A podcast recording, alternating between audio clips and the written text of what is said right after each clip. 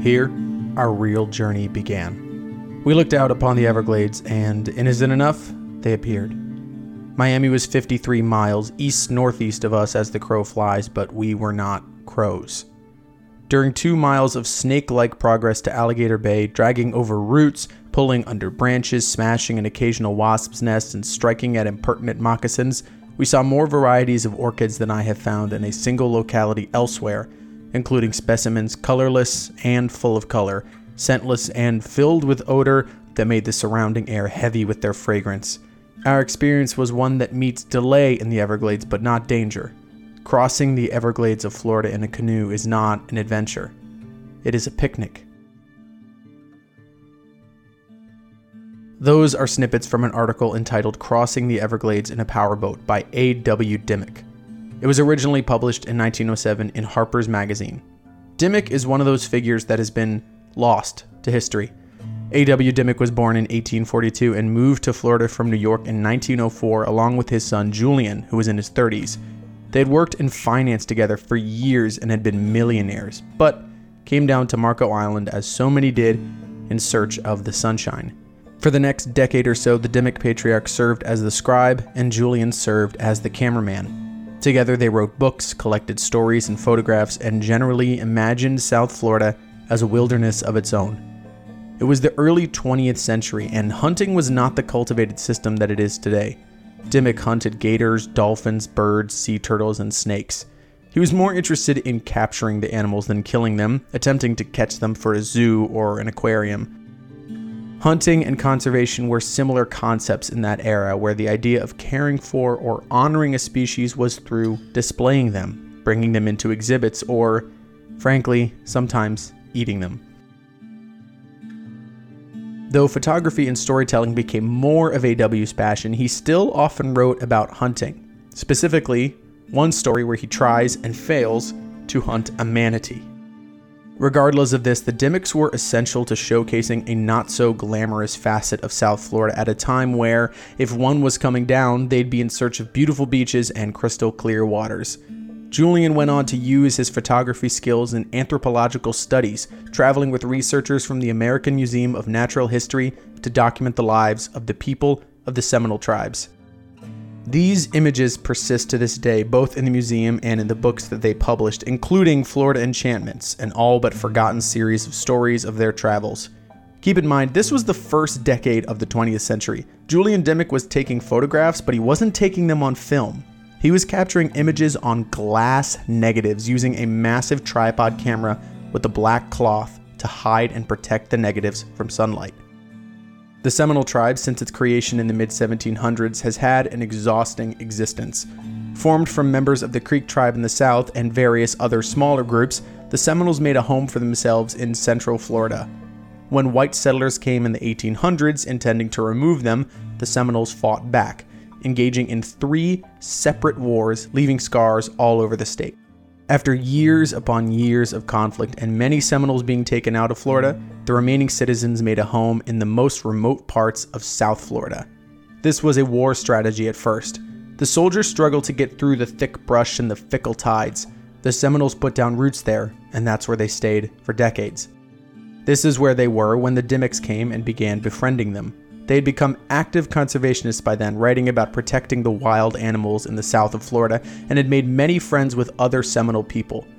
In 1905, Julian began taking photographs of the people down there, their clothes, their homes, their habits. In 1910, Julian traveled with anthropologists into Seminole towns and camps, meeting the inhabitants, capturing their faces, traditions, and lives. Looking at these pictures now in crisp black and white, the grooves on the faces of these historic Floridians captured in amazing detail. It's startling how present it all is, how current. The Dimocks, without even knowing it, were cataloging a Florida that would not last for much longer. Within a few years of their decade of adventure, the water in the Everglades would start to be drained, redirected, and leveed off.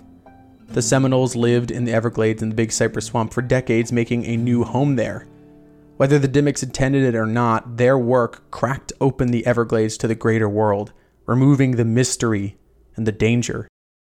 This was the new land of opportunity. 30 years after the Dimocks left Florida in the exact same area that they had been exploring, a group of engineers poked a hole in the ground, and for the first time in Florida's history, they found oil. I'm Nick D'Alessandro, and this is Wait 5 Minutes, the Floridian podcast. This week, the next part of the ongoing series, Oil and the Everglades. If you haven't listened to the first episode, I would highly recommend you go back and check it out so that you're all caught up on the story so far. You may be a little lost without it. Now, part two The Pocket.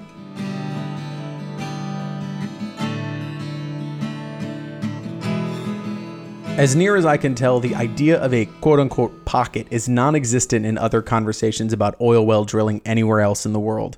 It's often used in articles or research to describe little pockets of oil underground, but that is not what we are talking about here. The pocket, in our case, is a term used by the First District Court of Appeals in Florida to describe the area in which Kanter Real Estate plans to build an exploratory oil well. The land fits several different qualifications in that it has a decent likelihood of having oil underneath, about a 23% chance. Apparently, the land around it has already been quote unquote environmentally degraded enough so that drilling wouldn't affect it. Lastly, Kanter has taken efforts so that there will be no additional pollution like runoff from their construction. These factors have made this land unique, thus, a pocket. For the rest of this episode, when I refer to something as a pocket, I'm referring to this definition a perfect confluence of things, of history, that link up in a stunning way to create the present. 65 million years ago, during the Cretaceous period, Florida was underwater. Our northern neighbors, Georgia and Alabama, were likely under the sea level with us. During this time, limestone was forming underneath the water, creating the bedrock of the peninsula. The compression and the formations piled up and created deep pockets of oil underneath our surface that wouldn't be pulled out until the 40s. America had been cracking through the surface for oil for nearly a century by then. George Bissell and Edwin L. Drake had successfully found oil under Pennsylvania using a drill in August of 1859. The Civil War saw oil production spreading over much of the northeast of the country, and by the turn of the century, everyone wanted to get in on the industry. Pensacola, Florida was first, with an unsuccessful drill puncturing our crust in 1901.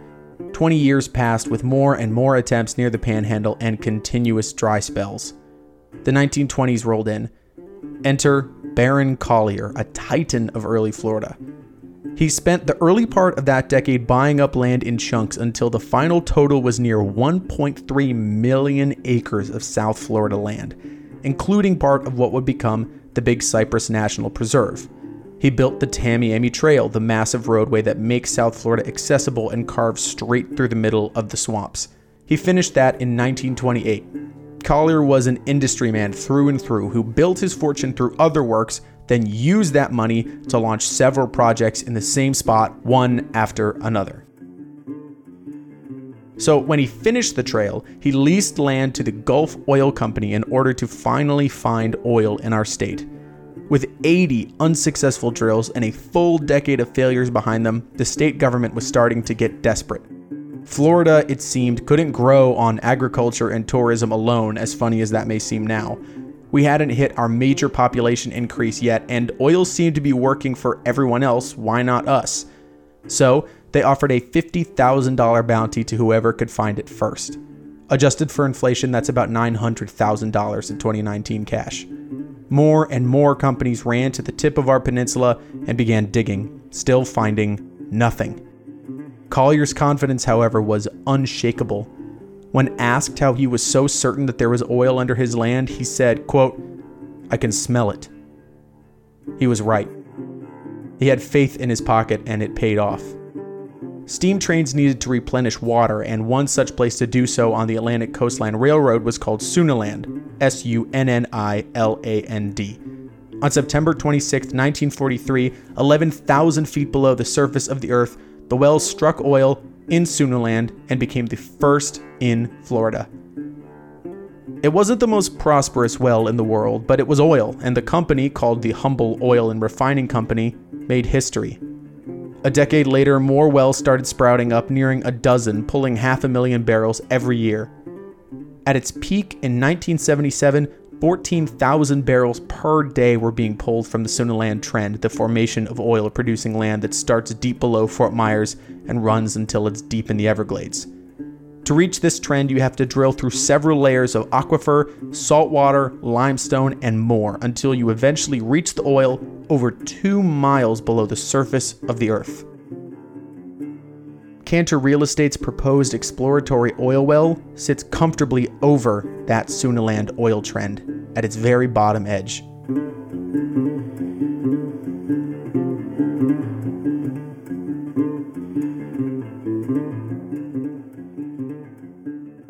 A few miles east of that is the city of Miramar, where an outspoken mayor swore he would fight the oil well right when construction was approved.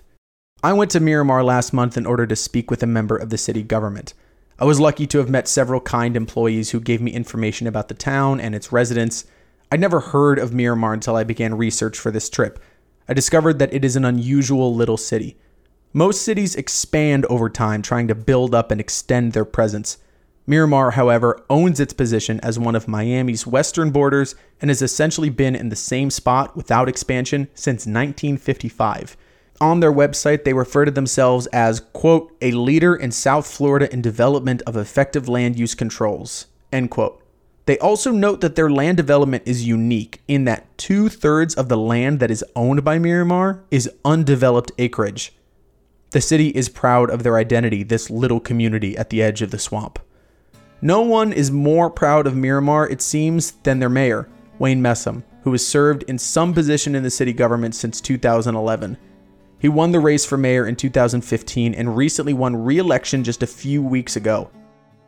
He won with 86% of the votes. When he first came to be the mayor in 2015, he unseated a 16 year incumbent and was the first black mayor of the city. Messam himself is a first generation American born of Jamaican parents in South Bay, Florida. Messam has a long history before his role in the city.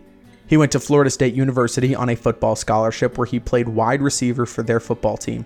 In 1993, he was on the team when they won the national championship.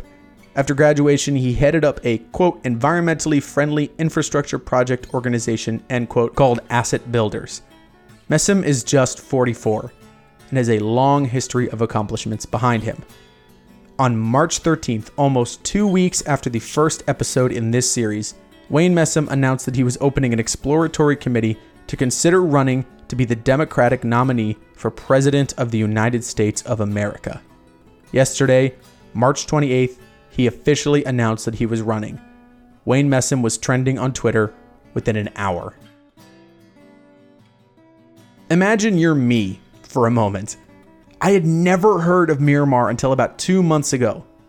Three weeks ago, I get an email from the mayor's assistant asking for availability and some information about my little show.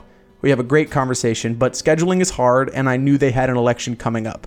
I'm referring to the mayoral election. I figured I'd wait a few weeks and get back to them. The story is being told in parts over months, so I had a little time until the race for mayor was over. He wins the election on the 12th and announces the exploratory bid for the president on the 13th. What? That, my friends, is a pocket if I've ever heard one. For the third episode of this story, I intend to find myself in someone's office in Miramar with a microphone and a dozen questions. Until then, I'll marvel at my luck. I have no idea how I got so lucky. After that first episode aired, I received a kind message from another Florida podcaster, Misty Little from the Orange Blaze podcast. It's a wonderful show about the Florida Trail and Florida hikers. Her message pointed out that oil well drilling in the Big Cypress National Preserve was built into its history. Though the phrasing on their website may be interpreted as prideful, as I interpreted it, the rules are what the rules are, and national parks have different limitations from national preserves. You can hunt, for example, in preserves. However, it's especially hard when we're talking about this region of Florida. If you look at a map from above, the Everglades National Park, the Big Cypress National Preserve, the Fakahatchee Strand State Preserve, the Florida Panther National Wildlife Refuge, and the Everglades and Francis S. Taylor Wildlife Management Area run together. It's all just green on the map. Technically, before draining and leveeing, they were all part of the same basin in different parts, and in many spots, they still are. Those lands have borders that mean different things in a governmental sense and have different regulations and systems that watch over them. That is clear. But when I'm talking about the Everglades, that definition doesn't just fit into one box. Marjory Stoneman Douglas considered the entire stretch from the Kissimmee River down to Lake Okeechobee and through the Everglades out to the ocean to be one singular water system. So when I'm talking about the Everglades, I'm working under Marjory's definition. But Big Cypress is different. For one thing, it's at a higher elevation, just a foot or two, but it's enough. It's a bit drier in parts of the Big Cypress because of this, but there is almost no man made water drainage into the preserve. The Everglades receives water that is controlled toward it through canals by municipal systems, but Big Cypress is almost entirely natural, almost 97% coming from rain. This leads to the major significant difference between the Everglades and the Big Cypress National Preserve. The Big Cypress is a healthy ecosystem. Right now, the Everglades is not. Big Cypress is surrounded on all sides by other refuges or even human reservations, so development is generally kept out. Miami borders the Everglades. Miami's basically in the Everglades. Big Cypress is contained. Back in 1968, the Big Cypress National Preserve had nothing keeping it safe. It was just Big Cypress Swamp, and it was populated by the Seminole and Miccosukee Indians a jet port on the land was threatening to take up a massive swath of land, dump pollutants into the water, and direct massive traffic into the land. A huge development was clearing out timber in order to build a community called Golden Gate Estates. Then there was the Bear Island oil field, which was pumping out oil, and other drills were being prepared thanks to the success of Bear Island.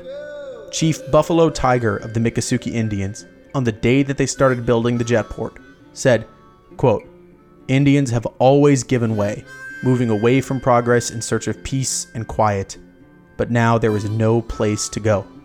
End quote. Conservationists and local politicians rallied, fighting in Congress to protect this land and establish it as something new, something that had not existed before. A preserve. Not a park, not a monument, but a preserve. This place had people living in it, had ecological value, and provided water via its watershed to the Everglades and Collier County. Florida raised $40 million for the preserve, and with the help of Congress, a bill was passed to create the preserve, the first in the country. Between the filing of the bill and the passage of it, there was a shift in the presidency. When it was filed, it was sent to President Nixon. When it was made final, it was done so by President Ford. Who knows if Nixon would have moved it forward, but that little historical pocket is one that signifies just how lucky Big Cypress is. On October 11, 1974, the Big Cypress National Preserve was born. A few days after the mayor announces his bid for the presidency, the oil drill gains another victory. See, the original application by Kanter Real Estate was shot down by the Florida Department of Environmental Protection primarily citing that drilling through the aquifers below ground would be massively detrimental to the ecosystem. This turned out to be an imperfect strategy as they failed to address the much more bubbling problems on the surface. Regardless, Kanter was turned down. They bring it to an appellate court where three judges overturned the first ruling, now allowing Kanter to build. Then on Monday, March 18th, the state of Florida, and that state with a capital S, requested that the court rehear the case. The court refused, but then recounted their order, saying it was, quote, issued in error, end quote, likely meaning that they had rushed it. There was hope for one day until the very next day, March 19th, when the same court refused yet again. It is absolutely insane, honestly, to see these things flitting back and forth with nothing really moving forward or being finalized. The court was requested to send the case to a larger district court or even to the state Supreme Court. They refused, however, saying it was a, quote, question of great public importance, end quote. Isn't it a little startling that we have state judges that don't consider environmental protection to be a matter of great public importance? I digress. This oil well is not just happening right now. It is happening 100 years ago when the Dimocks brought their old tripod camera into Seminole villages and met the people there on their terms, capturing their realities. It is happening a few decades later when Collier could smell the oil and first started drilling holes in soon to be protected land. It is happening in the 1970s when development threatened to take away something that we didn't even know was at risk. It's happening in the future as well, with Mayor Wayne Messam setting his sights on 2020. And the future, of course, is really what we're talking about here. Back when Julian Dimock was photographing people in South Florida, he had no idea that in a few years after his father passed, he deeply hated his photography and never took another professional picture for the rest of his life. Back when Collier employed the Texas based company Humble Oil and Refinery, and they found that first oil in Florida, he had no idea that Humble Oil would eventually become Exxon Mobil, and they would dump 11 million gallons of that crude oil into the Prince William Sound in Alaska in 1989. Back when I first visited Miramar in search of a friendly, outspoken mayor, I had no idea that weeks later he'd be in the national news as he began a race for the highest office in the land. With all that in mind, I leave you this week with one question. The Big Cypress is healthy, the Everglades are sick. Part of why the Kanter oil well in the Everglades was approved was because there were already two oil fields running inside of the Big Cypress National Preserve. Are we willing to risk the health of our greater ecosystem, one that is already sick, on a 23% chance that there may be oil underneath the ground? When decades have passed and we are history, like A.W. and Julian Dimock and Barron Collier and Chief Buffalo Tiger and Marjory Stoneman Douglas and Wayne Messam, what will the unknown repercussions of our actions be? It is happening right now. We can't mess this up.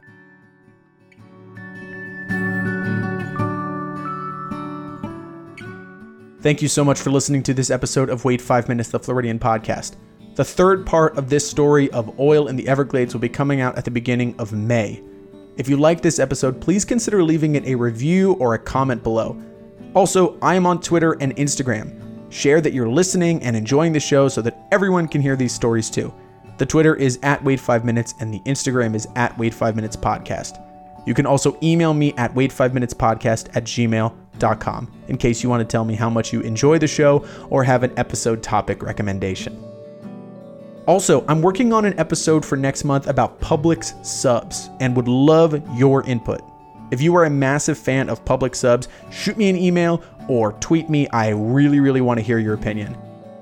As for this upcoming week, there will be another episode of Tallahassee Tuesday so that we can get back on schedule every first and third Tuesday of every month. Then, Friday, I'll tell you the unusual and amazing history of Disney's Contemporary Resort one of the two hotels that opened alongside the Magic Kingdom back in 1971. I've been waiting for this episode for a very long time, and I cannot wait for you to hear it. All the music used in this episode is from Lobo Loco. You can find their titles below, along with all of the links used in the research as well, and there are a lot of them. That's it for me. You can join me right back here Tuesday for another Tallahassee Tuesday. Until then, I'm Nick D'Alessandro. Be good to yourself, be good to others, and please drink more water, and use a reusable water bottle. Ooh, mixing it up. Have a good weekend.